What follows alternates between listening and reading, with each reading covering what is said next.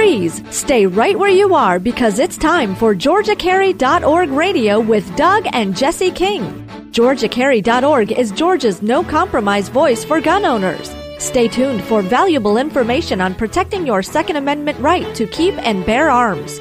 And now, your host for GeorgiaCarry.org radio, Doug and Jesse King. Good morning, everybody. You're listening to GCO Radio, and this week is going to be a little bit different because Jessie is out ill this week. She wasn't able to come in for, for the show, so I'm kind of here um, off the reservation and, and unchained by myself. So I'm hoping that we will have uh, uh, some good discussion for you, something that you'll enjoy. And I was looking for a topic this week because Jessie and I originally were going to do hunting, which I know about as much as hunting as I know about women's shoes.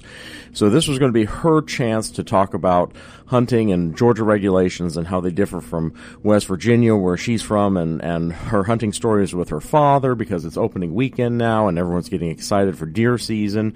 And then we've got turkey season coming up. And honestly, I, I can't do it. I don't know anything about hunting. I, it's not that I have anything against hunting. I think that's an absolutely admirable thing. I wanted to go bear hunting when I lived up in Alaska. I thought that that would be the most awesome thing on earth would be to hunt down a grizzly bear the size of a small car. But the honest truth is, I, I, can't talk to you guys about hunting. I really can't. I needed a guide. I was going to have them show me what to do. I love shooting. I don't know the first thing about being able to track a deer or what to do with one once you shoot it other than eat, eat the meat that comes out of the freezer. This is why I have a beautiful wife to handle things like hunting. But, so I'm, I'm here at a loss of what to do and I'm trying to figure out, well, what would be a good topic? What is something that, that is a burning question?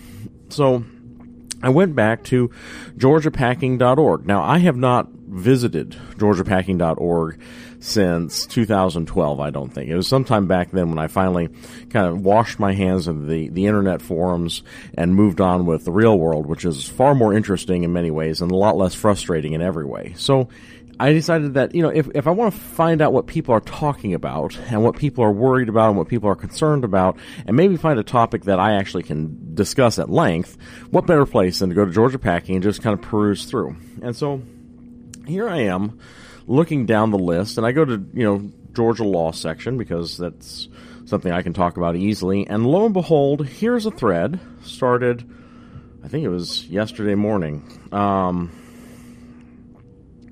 Looks like it, yeah. Nope, nope.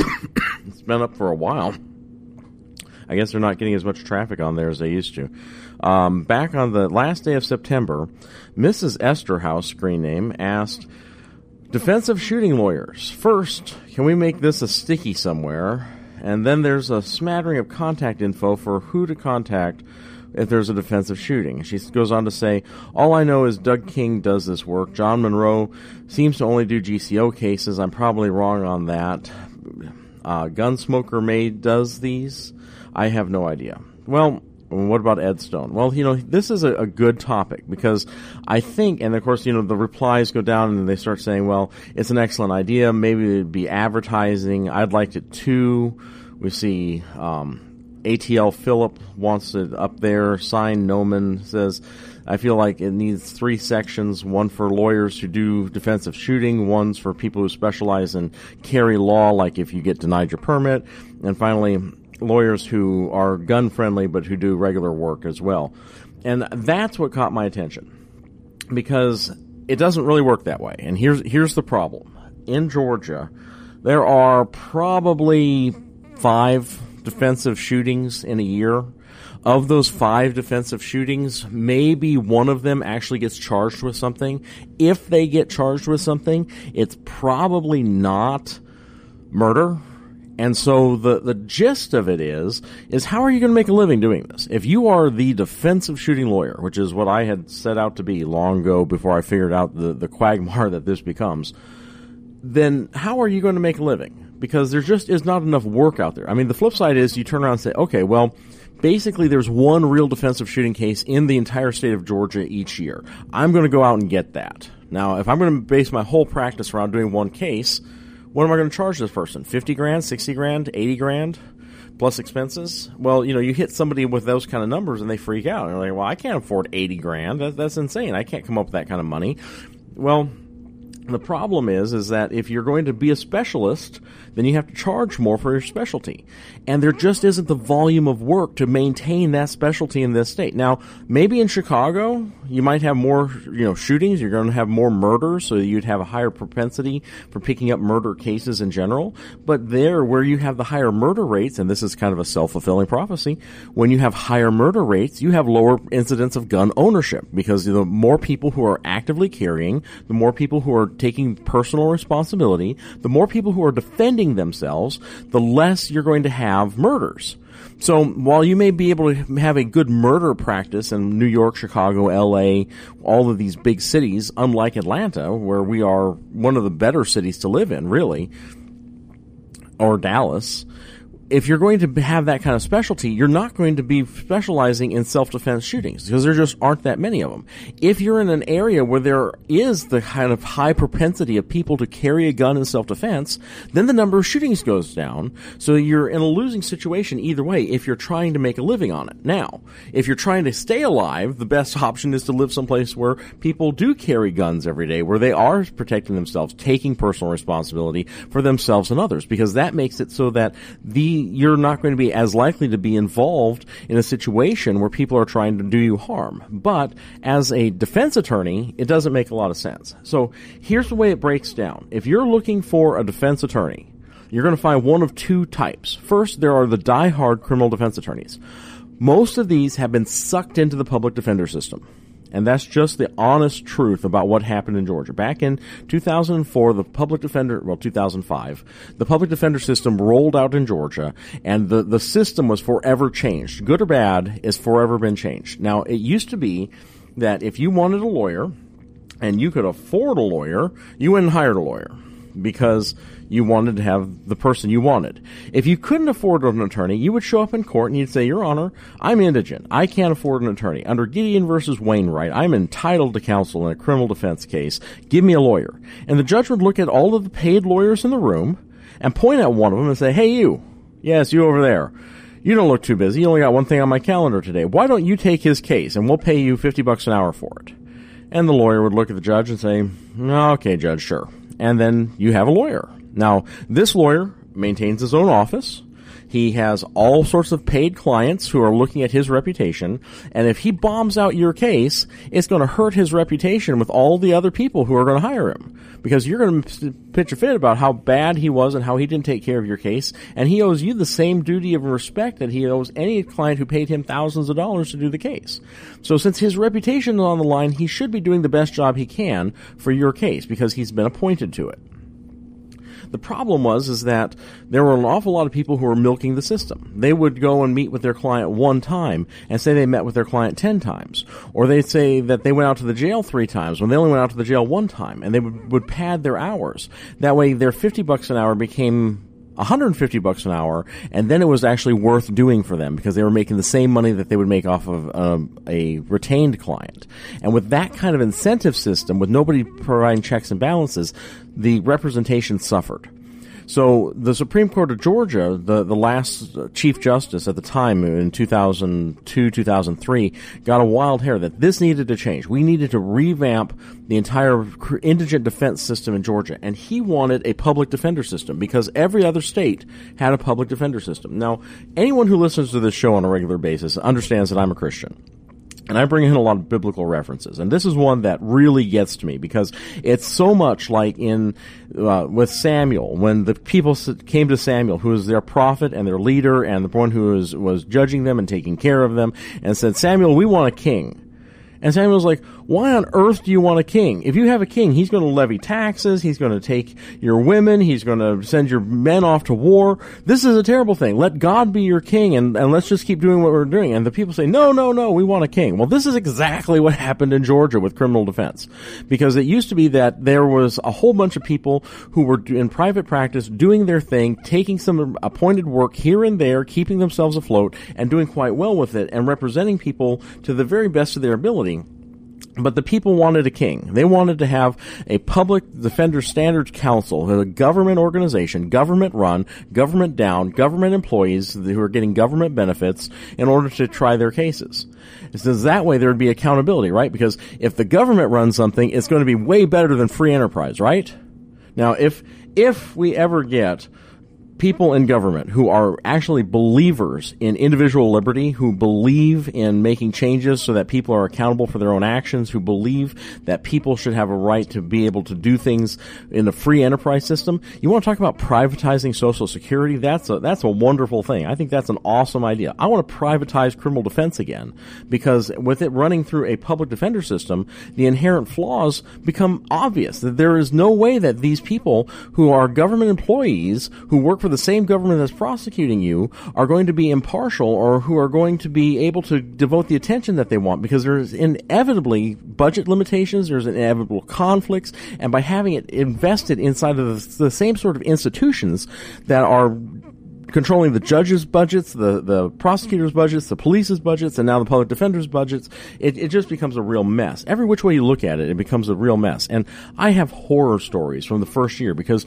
my first year, the first year that they had that, I wanted to do criminal defense. So I went into being a public defender. And my goodness, some of the things that, that went on that year were just, were heartbreaking and horrifying, where the old system had its flaws, but Anyway, we're coming up on a commercial break, so when we come back, we'll talk a little bit more about public defenders and how to pick a lawyer.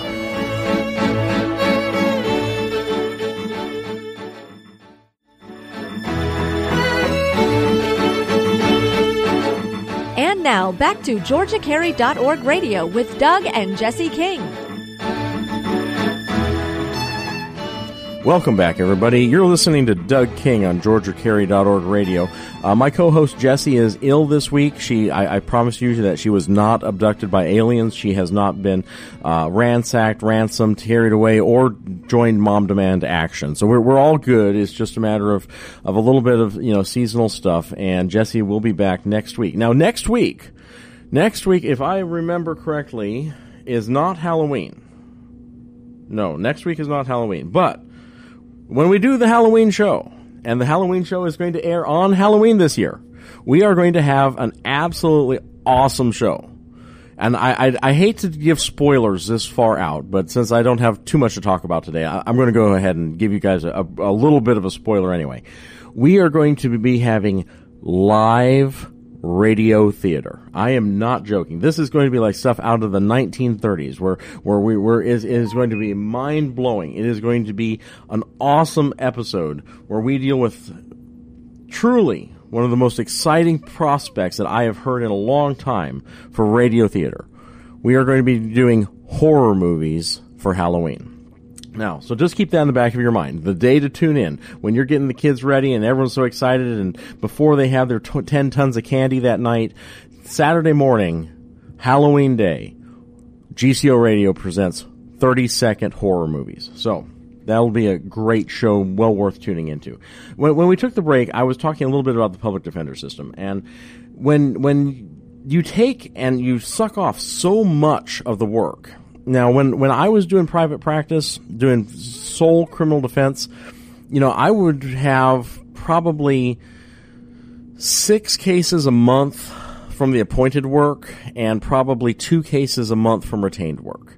And they balanced out so that the appointed work, those six cases were about 30 or 40% of my income, and the two retained cases were between 60 and 70% of my income. So that was kind of the, the give and take. And doing eight or nine cases a month, easy, light workload, not really stressful, made the bills and the, you know, some, some months you'd have a really big case come in that was a retained case. Some months you may not have any retained cases at all. The public defender work kind of just kept you going made sure that you always paid your power bill, gave you a level of safety and security. Downside was, of course, you know, you had no health care, you had no benefits, you were going to work until the day you died because there was no retirement, but at least you had kind of a steady income to keep everything going during the lean times and during the good times you could put money away or do whatever needed to be doing. It was, it was a pretty good safety mechanism for people who wanted to devote their lives to defending other people. Now, we're talking about how do you pick a gun lawyer? Well, the problem is, is like I said in the first segment, there's just not enough work to go around to be a gun lawyer all the time. So what are you going to do? Well, the old way was you would become a gun lawyer and then you would take appointed work. But now you can't. And if you become a public defender and you take the government cheese, then you're forever beholden to them. You can't do other work. You can't even do trusts on the side. You can't do anything on the side if you're going to go and work in their office. And once you become part of that system, now you're part of a grind. And the what I have seen over and over and over again with public defenders is that they come in with a good heart they come in wanting to, to do right by people, and they're either crushed by the weight of the number of cases that come through and become bitter and disenchanted and don't work as hard as they once did, or they get their sea legs under them and say, hey, I could make so much more money in private practice and go out on their own after a year or two.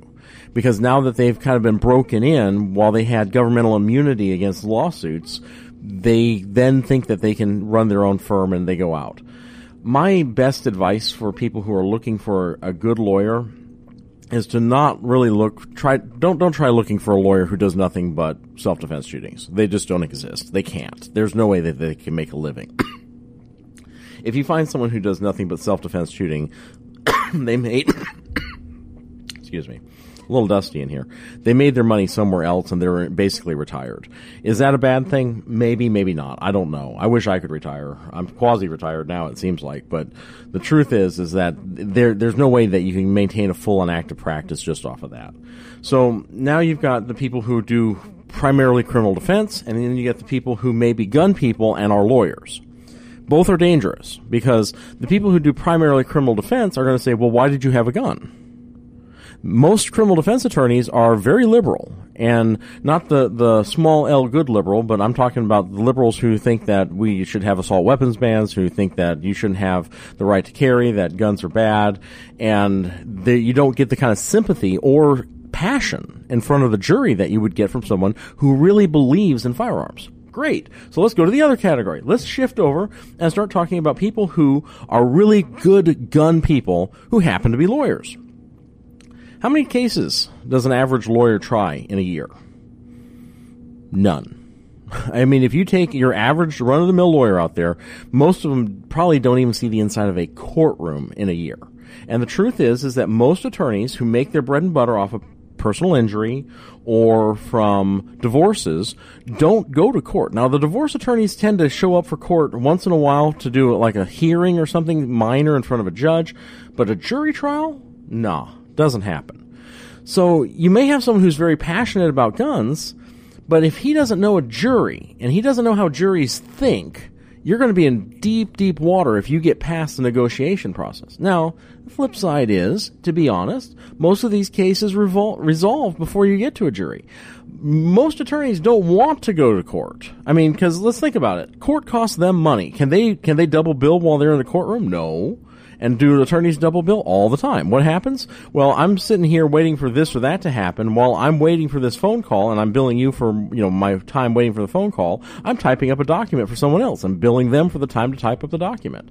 And if some courthouses, you know, with, if you're doing light hearings or something like that, you're there for three hours waiting for the judge to get around to you. You're billing for the time in court for the one client. You're billing another client while you're sitting type up their document or read emails or do whatever else you're doing on the side with your laptop while you're waiting to be called. And so you can make a lot of money in that sort of situation. If you're in trial, the only thing you can do is trial. So you can't make any side money. So trials suck away their time and puts them in focusing on one thing. Trials are a lot of work. You trust me, you do have no conception of how much work goes into getting a jury trial ready. Uh, the, the the constant worrying. I mean this is something that I tell people all the time in my practice is that if if you hire an attorney, what you are doing is taking all of your worries and putting them on the attorney and saying you worry about it. And then that attorney takes your money, which is a large sum of money usually, and goes home and starts to worry about how to do everything in your case. Every concern becomes their concern. Not yours, theirs. Well, getting ready for a trial, there are so many things that can go wrong. I mean, trials are really rolls of the dice. You never know. You never know what a jury is going to do. You there there's no way to predict what a jury is going to think is important. I can't tell you how many trials I've been in Where you turn and, and afterwards you're talking to the jurors and they're like, well, you know, we were really focused on the color of the car. And you're going, what on earth? Who cares what the color of the car was? That has nothing to do with the case. This case didn't even involve a car. What car were you talking about? Well, there was a car in one of the pictures, and then it wasn't in the other picture. And so we were wondering if maybe the pictures were doctored, and that would mean that the, the person who testified was a liar. And you're going, what? What on earth? Where did you get that? So, you know, no matter how much practice and tr- trial prep you do to get this thing ready, the jury can take a wild hair and just go off the deep end somewhere and never return back to left field. And, and you think left field's bad. Well, I mean, they're, they're out there past the, the, the parking lot wandering down the road and you're going like, what, where did you go? What, what, what on earth possessed you to go after that rabbit? It's like, you know, the dog in, in the movie Up, the old man, of the Disney Pixar movie, squirrel. There they go. And so you try to get them to focus on the things that are important is where all the rules of evidence come in. I mean, we, we try to really pare things down to say, okay, here's the issue. Here's the evidence. Now apply this evidence to this issue. The prosecutor thinks that if you apply this evidence to this issue, you get guilty. I think you don't. Make your choice. And it should be very simple. But no, they start to ask weird questions and, and they go back to deliberation. They come back with a question. Can we review the video of the, the, the police officer who transported the evidence from the scene to the lockup? And you're like, huh? What does that have to do with anything? That doesn't have anything to do with the question. It doesn't have anything to do with the verdict. Why do you want to see it? Well, we want to see it. And then the judge will be like, no. Probably because, not because they really couldn't see it again, but because it just doesn't have any bearing or relevance. And why would you sit there and go through it? Because they're obviously off on a rabbit trail. And you've got to focus in on why we're actually here, which is did the person commit a crime or not? Or are they justified in their defense or not? And so, what are you going to do? You know, how do you get them to focus? It's a real issue. But you spend all of this time getting ready for trial. You spend so many hours poring over the testimony, figuring out what every person is going to say. And then the, you know, a, a good attorney will sit there and draft out all their questions so that they know every question that they need to get out and ask. A phenomenal attorney will draft out every possible answer in their head so that no matter what qu- answer they give to their questions, they have their next question ready and can roll with it. And if you have the ability to predict where people are going, if you're playing the chess game three or four moves ahead of the other person, then you're almost guaranteed the ability to pull off, you know, something uh, astounding. And that's the kind of game you got to play. When you go to trial, you've got to be ready with these witnesses to such a degree that it, you can't just kind of wing a trial. You've got to know your case backwards and forwards. And and you see so many new attorneys going into trial with all these huge notebooks with all of the their evidence and everything that they had, all of the stuff that they're going to refer to. It just doesn't work that way. When we come back, I'll talk about the problems with over prepping trial. Uh, you're listening to GeorgiaCarry.org radio.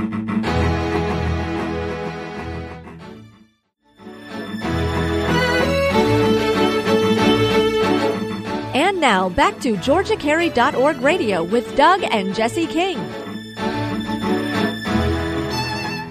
Welcome back, everybody. When I took the commercial break, I was starting to get into the problems of over prepping trial. And a big problem that young attorneys get into, which just always blows my mind, is that they'll come into court with like reams of paper all of these depositions or all of these witness statements and all of these police reports and they're thick and they're heavy and there's tons of stuff.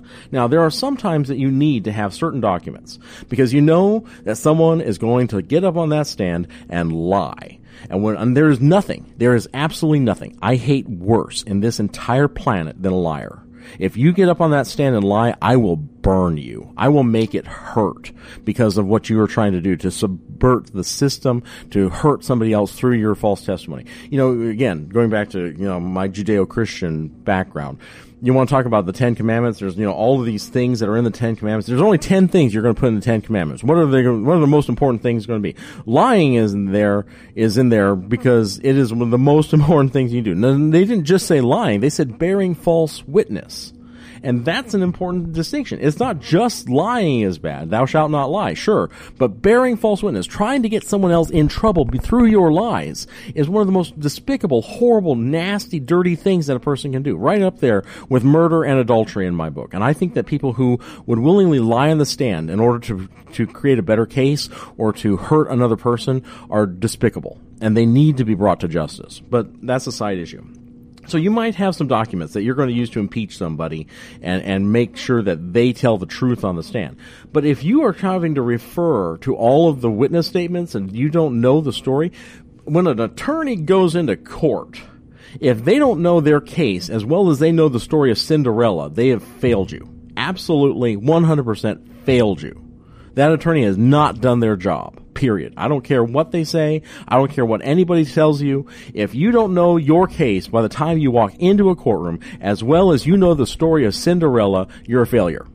Flat out. I've told every intern I've ever had this, that this is your story. This is a story you must know. You need to know it backwards and forwards. You need to know who the characters are. You can't be wondering what does bippity boppity boo means in the middle of the trial. You gotta know this sucker cold, because if you don't, then what are you going to do? How are you going to be able to anticipate what they're going to say? And when they go off the reservation, when they do something weird, how are you going to know what's important? Now, the danger, the danger is, is that you become so wedded to this story that it becomes obvious. And the, this is when the jury start to get their wild hairs because they don't know what's obvious. So while you have to know it like Cinderella, you have to tell it like your own novel that no one has ever heard before. And the only way you can do that is through prep of presenting the case to people outside of your little bubble that you have direct control over who've been working on the case. You know, you may have a, a, firm that has like two paralegals and a secretary. Those three people are not the best people for them to be bouncing their case ideas off of because they already know it and they're going to get into this kind of internal self-think situation where they don't see the problems with the case. They have to have a fresh person to bounce an idea off of. Okay, so now you've got all this time you spent in preparing the case, memorizing the case, getting the case down straight. Now you're going to have to bring in a consultant. And if you don't do this, you're failing. You're failing your client because if you don't bounce it off of someone who's never heard it before, and the only way you get to do that is if you hire somebody because otherwise you're not going to have attorney client privilege extended to a third party. So they have to work for your attorney. So you're going to have to hire a consultant and run the case off of them to have them to say, well, you know, I noticed there wasn't a car in these two photos. And I'm really worried about that. And then the jury goes, well, shoot, if the jury's going to worry about that, maybe I should just bring it up in passing. So before they start running down the rabbit trail, I can just correct them a little bit and get them where they're supposed to be going. And that's what this is about. This is about directing people's attention. It's like magic. Okay? Law is like magic. And here's why. When it, if you guys ever watched Harry Potter, you know that the little tiny differences in the hand motions and even the wrong inflection will make the spell not work, right? Wingardium Leviosa, it was Leviosa, not Leviosa. That was the difference between making the stupid spell work or not. And using the right language in court is the difference between winning and losing a lot of the time. If you have the right language, if you know exactly how to present it to the judge, you can get a lot further than if you're there blundering around. And that's why people who, who, you know, say, oh, well, you know, I can, this isn't a big deal of course, they don't ever say that to self-defense shootings, but for speeding tickets, everyone, oh, it's not a big deal. I can go handle this myself. And they go down there and they don't know what they're saying. And the next thing you know, they've got a conviction and they paid their $150 and they wasted their afternoon where they could have just paid the $150 two weeks ago, got the same conviction and not wasted their afternoon. And instead, you go in there and you say the right words, you get into the right program, you get it kicked over, boom, next thing you know, you don't have a conviction at all, you only paid 75 bucks instead of 150, and your attorney got you out in 10 minutes instead of taking three hours. There are advantages to knowing the system and knowing what words to say and knowing how to cast the right spell to make it work. But the, the truth is, is that all of this is a massive amount of work. and most attorneys don't want to have to do it. Now, there are crazy people like myself who have done this way too much. When I was a prosecutor in Alaska, I tried a case almost every single week. And I'm not talking, I've tried a, a speeding ticket or a no tag case. I'm talking about rape, incest, child molestation, the worst of the worst, shooting, stabbings, anything you can imagine that is a horrible crime one person on another. Now, the strange thing is, in Alaska, in these rural towns, they don't rob each other. There is like no theft, there's no robbery. There's no trespassing. People don't break into each other's house. There's no burglary. Doesn't happen. But they get drunk. They stab each other. They shoot each other. They drive around on four wheelers yelling, you know, obscenities at police officers and trying to run them over. Sure, all that happens every day, every single day, three or four times a day. But trying to rob somebody, just not, not an issue. So, think about that and think about the the vast number of jury trials that I've had. Well, in one year, I did. Uh, I'm. I swear I did 52 jury trials in a 12 month period of felonies. I mean, it was just it was horrendous. And then you look back over a long career of, of being that kind of I like to take things to trial lawyer, and and you have a couple hundreds of felony jury trials under your belt, and then things just don't look quite so scary when you're getting ready. You know how to craft a story and get things together and pull it together. But I maintain that if you don't have passion for your client, then you are doing your client a great disservice. If you don't believe in your client's case, you have no no authority, no moral authority to tell a jury to believe in your client's case. And so if you get a lawyer who does, thinks that you honestly should not have been carrying a gun, that's not the lawyer for you. If you've got a lawyer who doesn't know the inside of a courtroom, that's not the lawyer for you. You're going to need somebody who can do both. And the only people who can do both are people who who have a larger practice. They're going to be doing other things that they find can get them inside of a courtroom. Unfortunately, that means that they're not going to be doing a lot of criminal defense work anymore because of the way that we have had the government completely usurp, take away, abscond with the criminal defense system and give it over to itself. I mean, there it is it is a government encroachment. If if the government said in order for everybody's entitled to a free car, but you can only get the cars we make. How many cars do you think Ford Motor Company would still be making? I mean, honestly, let's let's just look at it in, in, terms of cars. If the government promised every person who couldn't afford a car a free car, that they would make their own cars and you could get a free car from them, and you didn't even have to prove that you couldn't afford a car, they would just give you a car, and it was going to be a government motor car, GMC. Oh my goodness, that's already used, and they took government bailout money too. Well, maybe that was appropriate then. So you can get a free GMC anytime you want or you can go pay good money out of your pocket and get a Ford. How many Fords do you think they're still going to be making? Almost none. That's just the, the honest truth of it. Everyone's going to be driving GMCs. That's just the way it's going to be because who's going to turn down a free car?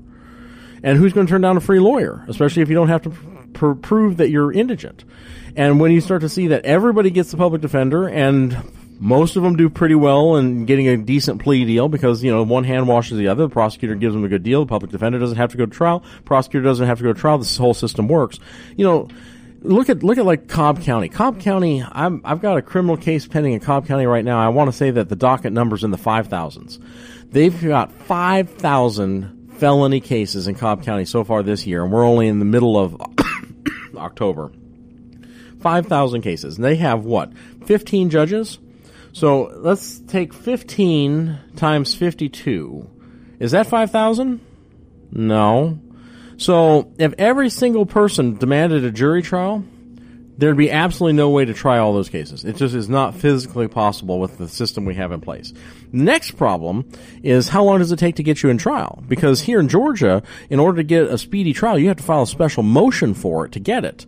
In Alaska, every case was a speedy trial. Georgia, it might be, you might get indicted three to five months after your arrest. You might be tried two or three years after your indictment. In Alaska, if your case was not indicted 10 days, 10 days after your arrest, case was dismissed. If your trial did not occur within 120 days, 120 days, not five years, 120 days after your arrest, Case was dismissed, could never be brought up again. You were a free man, didn't have to worry about the murder charge. Boom.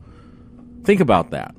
Now, you say, well, Alaska has a lot fewer criminals. That's not true. Alaska has a lot more criminals. Per capita, there seems to be way more crime per person in Alaska than I ever have seen in Georgia. Ever. So they're handling a higher case volume with fewer attorneys, with strict deadlines that uh, accelerate the process 20 times faster than it happens here in Georgia. And yet, they get all their casework done, and down here it's well, we don't have resources, we don't have time, and if you do anything to us, we're going to go scream to the legislature because the prosecuting attorneys council has way too much authority to make the legislature bend over backwards to do whatever they want to do, and people's rights are being trampled left, right, and center by a system that really is not accountable to anybody because the last bulwark against the accountability for the system, the defense attorney, the one who was standing in the way of the people who were being railroaded, the one who would stand up for your rights, has been has been socialized. I mean, that's really what's happened. This has been socialized. Folks, we're at a commercial break. I will return in just a moment.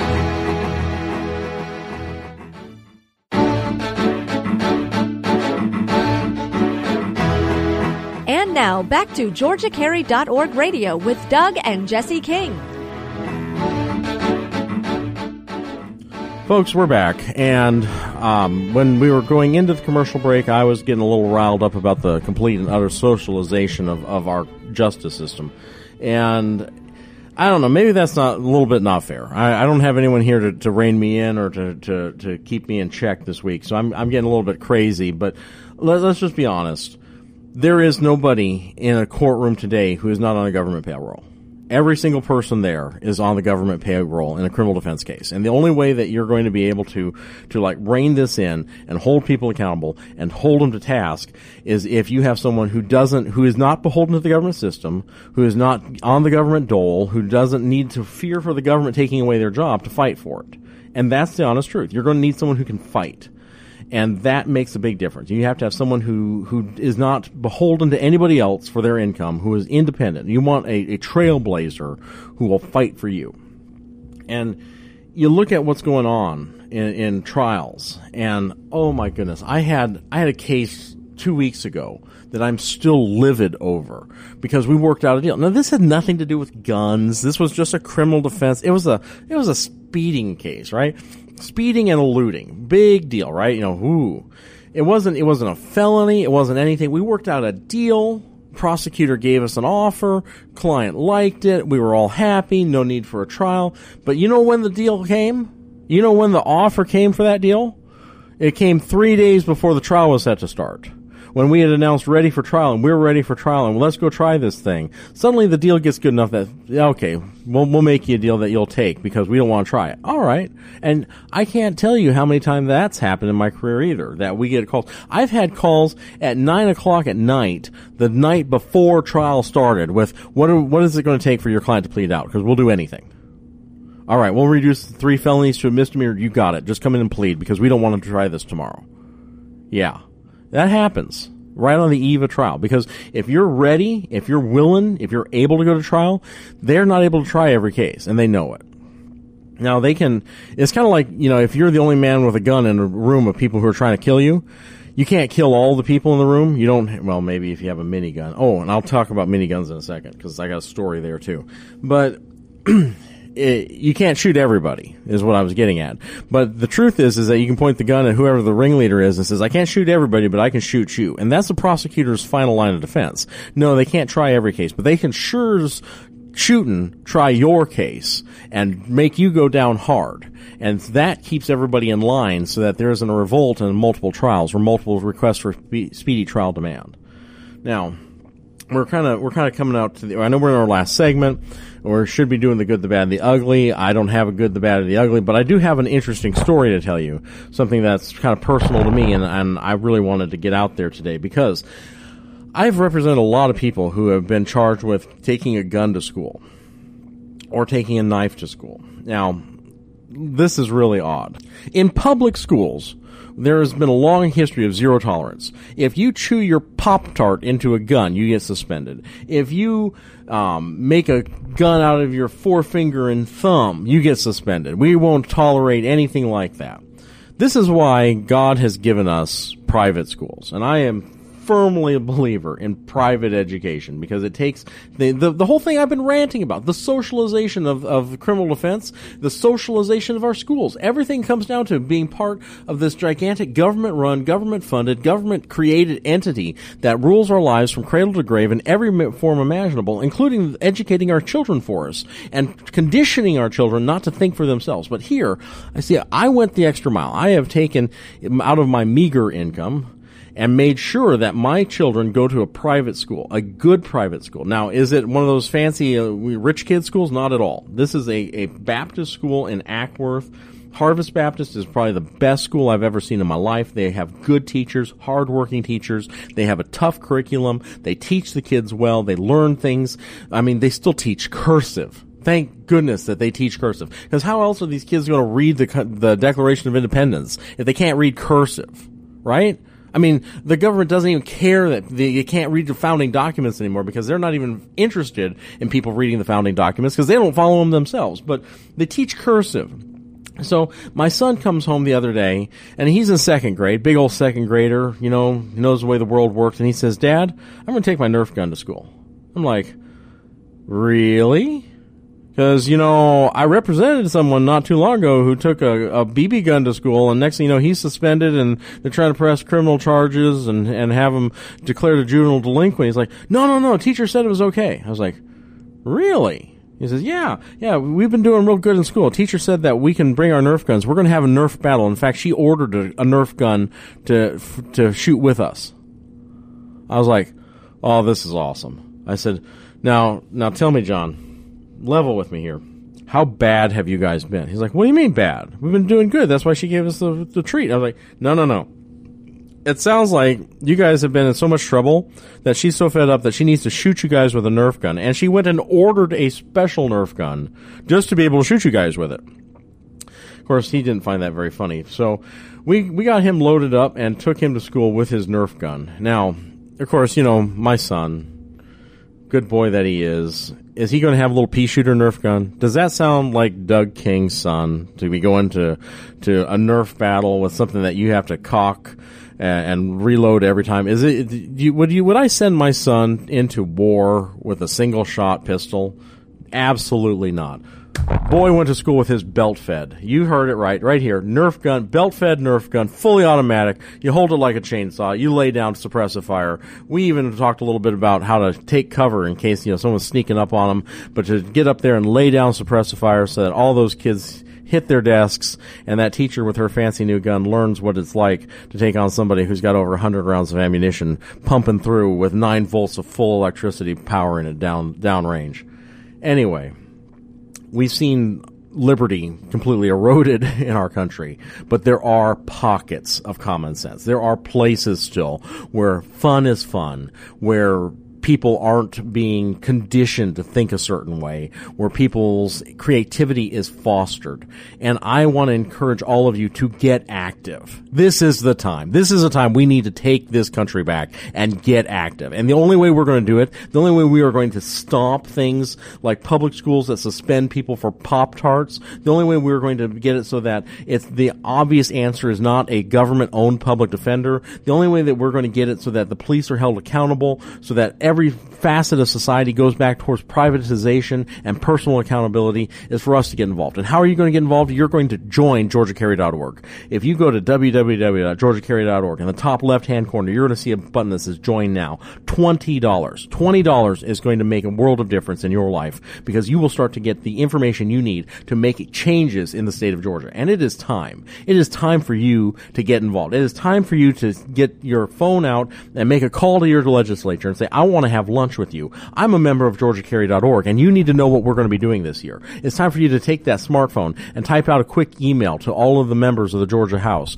and say, Georgia Carry's coming. Be ready. It's time for you to go down to the Capitol and be there on the day when they have committees hearings wearing that orange button that says gun saves lives. It's time for you to personally not push it off anymore. You can't push this off to somebody else. You can't just make a forum post once in a while and say that it's good enough. It's time for you to get involved. And the way you're going to get involved is you're going to join GeorgiaCarry.org. You're going to either do it on the website or you're going to go to a gun show. You're going to go to a festival. I, I know that uh, today in Cartersville there's a bluegrass festival, and Georgia Carry is going to be up there getting people signed up. You're going to go to the bluegrass festival. If you don't like bluegrass, hopefully they'll have someone at next week's Booth Western Art Museum Cowboy Days because I love cowboy stuff. If nothing else, I'll be there. I'll start. I'll sign you up myself. Just look for the guy with the goatee and the big cowboy hat carrying a 1911, and I'll sign you up for Georgia Carry org.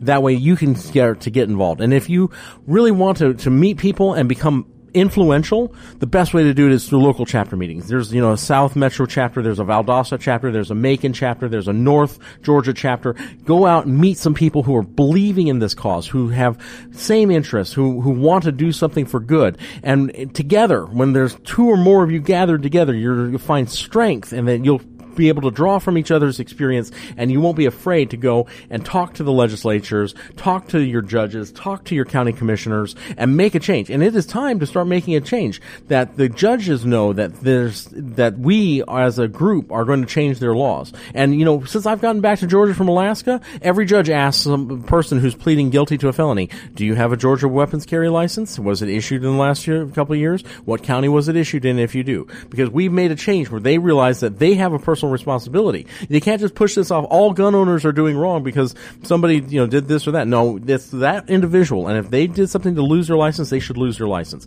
But way too often these judges take no concern over what the law really says, how it's applied. They deny licenses wantonly with no reason. The moment you file an appeal, they cave in and turn around and say, oh, oh, oh, we're sorry, we're sorry, here's your license. We were just testing to see if you were really going to fight for it or not. It's ridiculous. And it is time for us as a group, as a society, as a, as a, a geographical homogenous people of the South to rise up and say, look, we're not going to take this we're asserting our rights. We know what's right and what's wrong. This is time.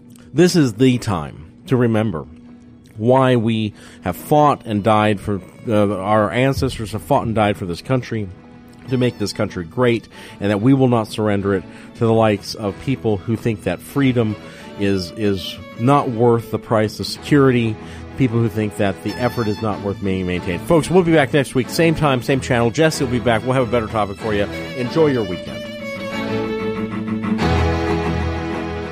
This has been GeorgiaCarry.org Radio with Doug and Jesse King. GeorgiaCarry.org is Georgia's no compromise voice for gun owners. Tune in each week for valuable information on protecting your Second Amendment right to keep and bear arms. GeorgiaCarry.org Radio, Saturday mornings at 8 on News Talk 1160, the talk of the town.